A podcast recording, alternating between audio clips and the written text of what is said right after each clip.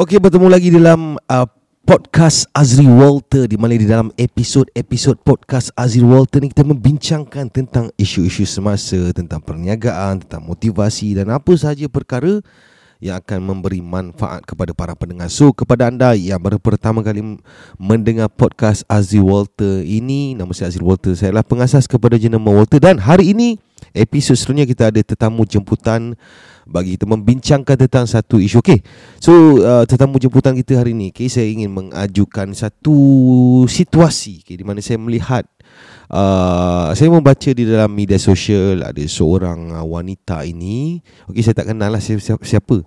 Jadi dia melontarkan uh, luahan-luahan hati uh, rasa macam hidup ini rasa tak lengkap, rasa down, rasa macam tak boleh nak buat apa-apa kerana merasakan bahawa hidup ni keseorangan.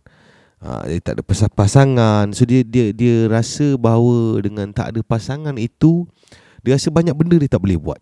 Jadi hari ni kita ingin mendengar uh, Apa kata uh, tetamu jemputan kita iaitu Seorang wanita juga tentang perkara ini. Relevankah uh, seorang wanita tu Perlukah dia memang kena ada uh, Kena ada uh, pasangan dulu barulah kita boleh buat benda-benda bagus ataupun kita sendiri kena start untuk menjadi uh, orang yang bagus kita sendiri yang kena ada willing daripada dalam diri kita ataupun dia memang bergantung kepada sama ialah sama ada kita nak bergembira ke nak capai sesuatu ke adalah dia kena datang daripada diri kita ke ataupun daripada orang uh, luar kita apa apa kata tetamu jemputan kita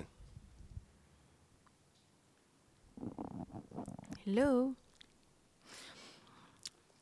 Okey, situasi tadi sebenarnya saya pun uh, selalu sangat nampak di media sosial wanita-wanita yang suka menjadikan medan media sosial ni sebagai tempat untuk meluahkan rasa tidak puas hati. Uh, seperti sedia kala yang kita tahu wanita adalah makhluk. Sebenarnya wanita adalah makhluk istimewa yang penuh dan kaya dengan perasaan. But but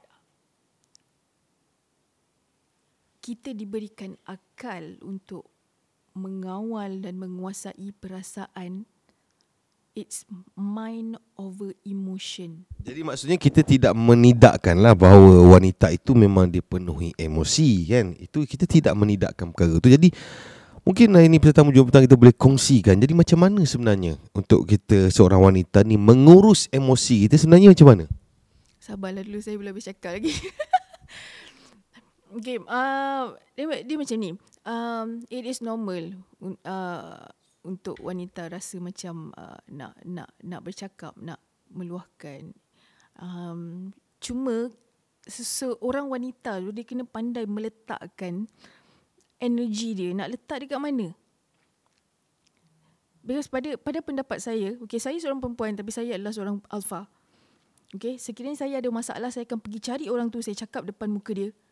A B C this is this is what this is what this is I mean apa yang saya tak puas hati instead of saya cakap di media sosial because bila kita ada ada problem dengan let's say saya ada problem dengan A or B saya cakap dekat media sosial perkara tu masalah tu tidak akan selesai A dan B pun tak tengok pun saya punya status you know so instead saya tak libatkan orang lain saya pergi jumpa A okay I think this is wrong okay cakap duduk bergaduh, bertumbuk.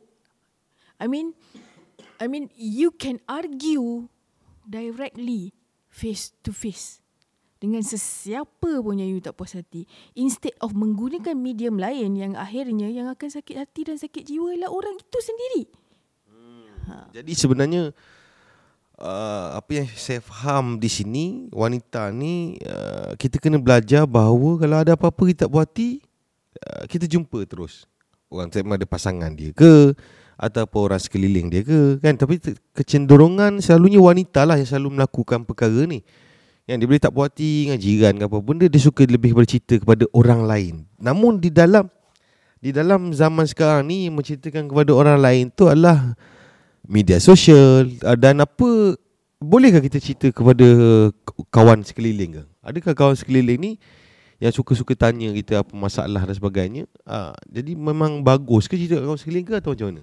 seseorang itu terutama sekali perempuan haruslah bijak untuk membezakan whoever yang concern and whoever yang busy body. There are some people yang busy body sekadar nak tahu je what is your problem.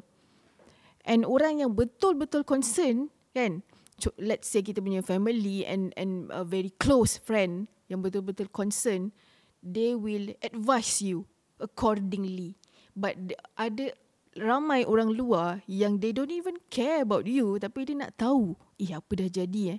So dia suka nak dengar and become a busybody. So you have to be smart enough to differentiate siapa busybody siapa yang concern. So you boleh um you boleh cerita apa-apa problems apa-apa masalah you nak cerita but pick wisely pick wisely eh sesiapa yang you nak ceritakan tu. Because kalau silap cerita sebenarnya you membuka aib sendiri satu. Dan kedua, you menampakkan keburukan you. Because depan uh, depan kita orang akan cakap oh, kesian, kesian, kau kesian, sabar. And then the same person you will never know but it's happening in in our society. The same person yang kesiankan you tu akan bawa cerita you cerita kepada orang lain. So think about it. Sekejap pengacara kita. Uh. Okey. Ah itu dah pada pandangan uh, tapi uh, sebenarnya kena ada lah maksudnya mungkin ada ramai wanita di luar sana yang tidak tahu cara mengurus emosi. Tapi bila kita tengok eh kebanyakan uh, perkara-perkara sesuatu perkara ni akan jadi lebih teruk apabila emosi itu tidak ditunjangi oleh uh, kebijaksanaan dan lebih kepada mengikut emosi. Ada banyaklah kita tengok cerita kisah dalam masyarakat kita. Baik dalam bisnes, baik dalam dunia realiti, ada banyak uh, bencana yang lebih besar berlaku apabila seseorang wanita tidak mahir atau tidak tahu mengurus emosi. Okay. So antara uh, seterusnya. Jadi um, tentang uh, bagaimana pula sesetengah wanita yang beranggapan ya hidup mereka tidak lengkap dan tidak dia tak boleh buat banyak benda kerana tidak ada pasangan. Ha, jadi macam mana sebenarnya? Adakah benar benda ni? Saya pun kadang-kadang tepuk dahi jugalah bila tengok status uh, wanita-wanita yang especially yang single kan um, yang mereka down uh, sebab masih tak jumpa uh, pasangan, masih tak jumpa partners, and then um, uh, and they they um, I mean um, they are very sad with their their current life. And because because dia tak tak jumpa lagi apa yang mereka nak apa yang mereka tunggu. Dia sebenarnya macam ni. Um you have to be happy with yourself first. Then only you can make other people happy with you. Ramai orang macam uh, dia beranggap oh kalau kalau aku kahwin aku akan happy. Kalau aku ada uh, ni aku akan happy. Kalau aku dapat ni aku akan happy. But actually it's not going to be as simple as that. Jangan meletakkan syarat untuk bahagia anyone boleh jadi you you can live life to the fullest tanpa memerlukan apa-apa dan sesiapa. You boleh enjoy life to the fullest. It doesn't mean that because oh tak jumpa lagi cinta sejati so hidup tak happy. Eh come on. If you are behaving like that dengan dengan being sad all the while siapa nak dekat dengan you? Come on. It's as simple as that like attract like. So kalau you nak happy, you nak pasangan yang happy, you kena dulu jadi happy. Betul tak? Then you can you, eh, dalam hidup ni kita tak boleh ada terlampau tinggi expectation pada makhluk. Because later on if anything were to happen, you will you will be you akan um, break. Maksudnya you akan you akan uh, apa kita panggil? You akan sangat down dan kecewa bila expectation you tak capai apa yang you nak. Okey, jadi seterusnya uh, uh, mungkin uh, sekar- uh, ramai wanita zaman sekarang ni mereka selalu um, apa? Orang kata mendendangkan lagu-lagu tentang wanita ni adalah makhluk yang lemah. Wanita ni ada dia, dia, dia banyak meng, apa ni uh, menyinonimkan wanita ni dengan kelemahan. Jadi ada ramai wanita menggunakan lagu-lagu ini, menggunakan melodi-melodi ini, menggunakan peribahasa ini sebagai uh, salah satu alasan ataupun itulah sebenarnya tunjang hidup dia. Jadi itu yang sebenarnya banyak uh, wanita yang nak isi minyak pun tak reti, nak buat itu tak reti, nak buat ini tak reti, selalu dia rasa oh ni lelaki lah kena buat sebab wanita ni makhluk lemak. Uh, ada apa macam mana perkara ni? Ini merisaukan juga sebenarnya. Makhluk lemah makhluk lemak. Macam dengar lemak. Okey, uh, ay, apa tadi ya? Ah, okay, okay. Uh, but, but before I I I started on this uh this question, okay. Um, saya nak bagi tahu saya punya saya ada satu lagu kan. Lagu ni saya sangat suka dan dan saya selalu dengar. Di mana saja saya berada tapi lagu ni jarang perempuan dengar. nama lagu tu di nama, lagu tu Written in the Stars. Penyanyi dia Tini Tempah. Uh, kalau ada masa tengoklah itulah lagu yang saya dengar. Saya tak minat dengan lagu-lagu yang mendayu, membawa perasaan, kisah-kisah silam. Sorry to say I have no time for that. Saya suka lagu-lagu macam tu. Okay. Um, perempuan ni dia akan jadi satu makhluk yang sangat kuat apabila dia boleh mengatasi emosi sebenarnya. Apabila emosi tu mengatasi dia then then only they become the most fragile thingy in the world. And um, macam tadi, uh, soalan tadi kan. Hmm. Apa tadi soalan lah? Lupa lah. Gantung. Dia sebabkan rasa perempuan tu rasa lemah. Uh, kebergantungan. Tak nak belajar itu. Ah. Tak, boleh nak isi minyak. Aduh, ah, yes. Eh, tapi actually benda ni memang wujud. Dia perempuan. Uh, memang wujud. Perempuan ni lemah. Jadi, Mm-mm. akhirnya semua jadi lemah. Mm-mm. Maksudnya lemah tu bukan bermaksud tak boleh buat semua benda. Hmm. Salah faham konsep. Betul jelas apa. uh, um, okay. Um, pada saya uh, tidak ada restriction untuk seorang perempuan itu berkebolehan buat apa saja yang lelaki buat. Tak ada restriction. Instead kalau kita tengok balik banyak benda yang perempuan boleh buat, lelaki tak boleh buat. Ya, ha. maksudnya kena start dengan dia kena faham bahawa lemah tu adalah lemah dari segi apa. Yes. Jadi bukan salah faham lemah tu, lemah ni sebenarnya wanita ni lemah tu maksudnya nak menunjukkan bahawa itulah beza wanita dan lelaki. Mm. Kan? Jadi bukan maksud wanita ni lemah sampai tak boleh buat apa-apa. Tak boleh buat apa-apa, mm. menidakkan wanita. Mm. Ah ini sebenarnya kefahaman salah ni sebenarnya kita tengok. Mm. Sebenarnya wanita ni adalah tunjang di dalam keluarga sebenarnya. Wanita ni akan mendidik anak-anak dia. Wanita ni yang akan sentiasa bersama suami dia. Suami dia yang berjuang membangunkan ekonomi, berjuang. Bayangkan kalau seorang isteri tu, seorang ibu, seorang wanita tu lembik. Apa jadi dekat dia punya pendekar, fighter-fighter anak lelaki dia, suami dia, apa jadi? Jadi jangan pandang rendah kepada wanita. Jadi mesti jangan salah faham. Okay, betul. Okay, cuba bayangkan satu situasi ni eh. Saya tak tak sure saya dah jawab ke soalan tadi sebab saya pun dah lupa. Saya ni jadi mudah lupa dan cepat move on. Ha. Itu salah satu ciri alpha. Alpha ni uh, boleh google lah apa maksud alpha woman, alpha female. Saya memang mudah lupa dan saya cepat move on. So apa benda yang berlaku hari ni besok saya dah move on benda, benda baru. Ha, kadang-kadang benda yang berlaku tadi saya dah lupa. okay macam ni. Okay cuba bayangkan satu situasi eh. Apabila seorang suami yang nak pergi berjuang di medan perang eh. Dia nak berjuang ni dia nak pergi medan perang ni kan. Dia bawa pedang eh. Ini this is ini adalah analogi eh. Cuba fahamkan apa yang saya nak sampaikan. Okey seorang suami yang nak pergi berjuang di medan perang dengan pedang. Dia nak pergi ni. Lepas tu isterinya pasangan dia cakap apa eh? Pasangan dia cakap Jangan pergi lama-lama eh. Dah start, start menangis. Ataupun tak bagi pergi. Menangis.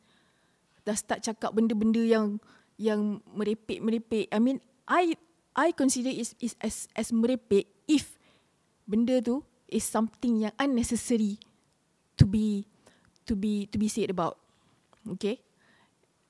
Okay, consider an- another another situation seorang lelaki yang nak pergi uh, seorang suami yang nak pergi berjuang di medan perang pasangan dia asahkan pedang dia bagi dekat tangan dia dengan ucapan fight sampai menang. Kalau tak menang jangan balik. Nampak tak? Padu tak? Ha itu maksud saya. Kita jangan jadi perempuan kita jangan anggap eh uh, kena lelaki kena sediakan ni lelaki kena buatkan ni kena sediakan ni kalau kena kena siapkan ni kena jaga hati perempuan. Eh come on. Kalau semua lelaki dalam dunia ni nak kena fikir untuk jaga hati pasangan nak kena jaga hati perempuan semata-mata kan? Siapa nak berjuang kat medan perang? Siapa nak fikir macam mana nak hapuskan musuh? Nak kalahkan musuh Siapa nak perjuangkan bangsa dan negara? Banyak lagi hal dalam dunia ni yang perlu difikirkan oleh lelaki. Bukan semata-mata nak jaga hati perempuan.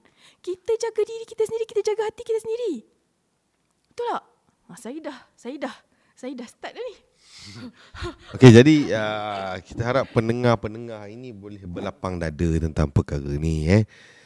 Dan jika anda ni seorang lelaki yang mendengar, Okey, jangan lupa panjang-panjangkan uh, perkongsian ini kepada sesiapa wanita yang rasa perlu dengar.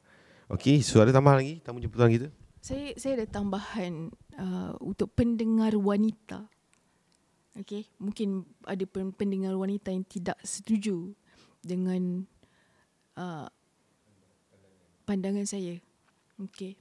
Cuba fikirkan eh, seorang lelaki uh, ketua keluarga yang kena jaga semua benda.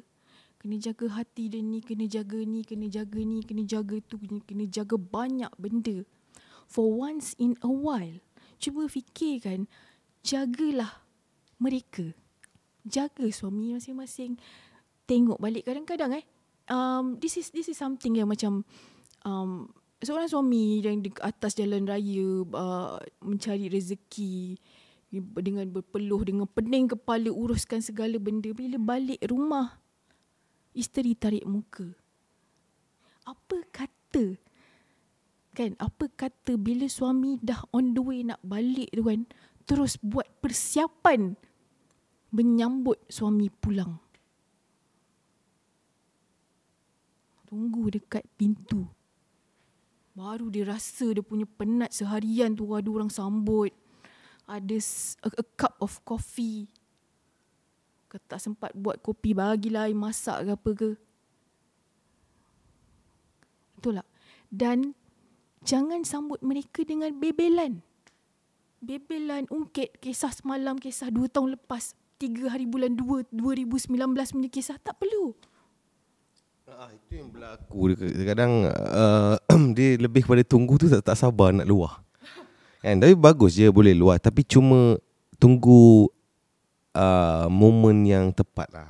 Bukan tak boleh tunggu saat yang ni uh, lelaki ni tengah bawa balik tak tahu apa dia hadap kat luar terlanggar lubang ke bergaduh dengan contoh dia bawa food panda kan bergaduh dengan customer. Customer kata dia ambil makanan sebenarnya kedai yang tak cukup tak cukup bagi makanan. Bayangkan dia nak kena kerja kena kerja anjing lagi.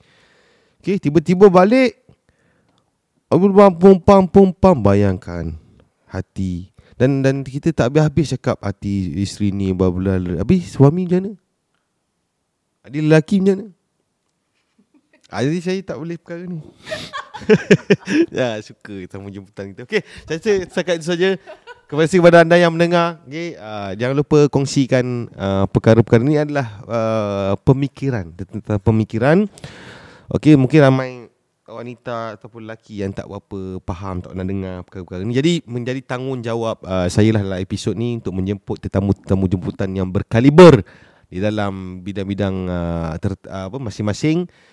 So terima kasih uh, semua kita berjumpa lagi.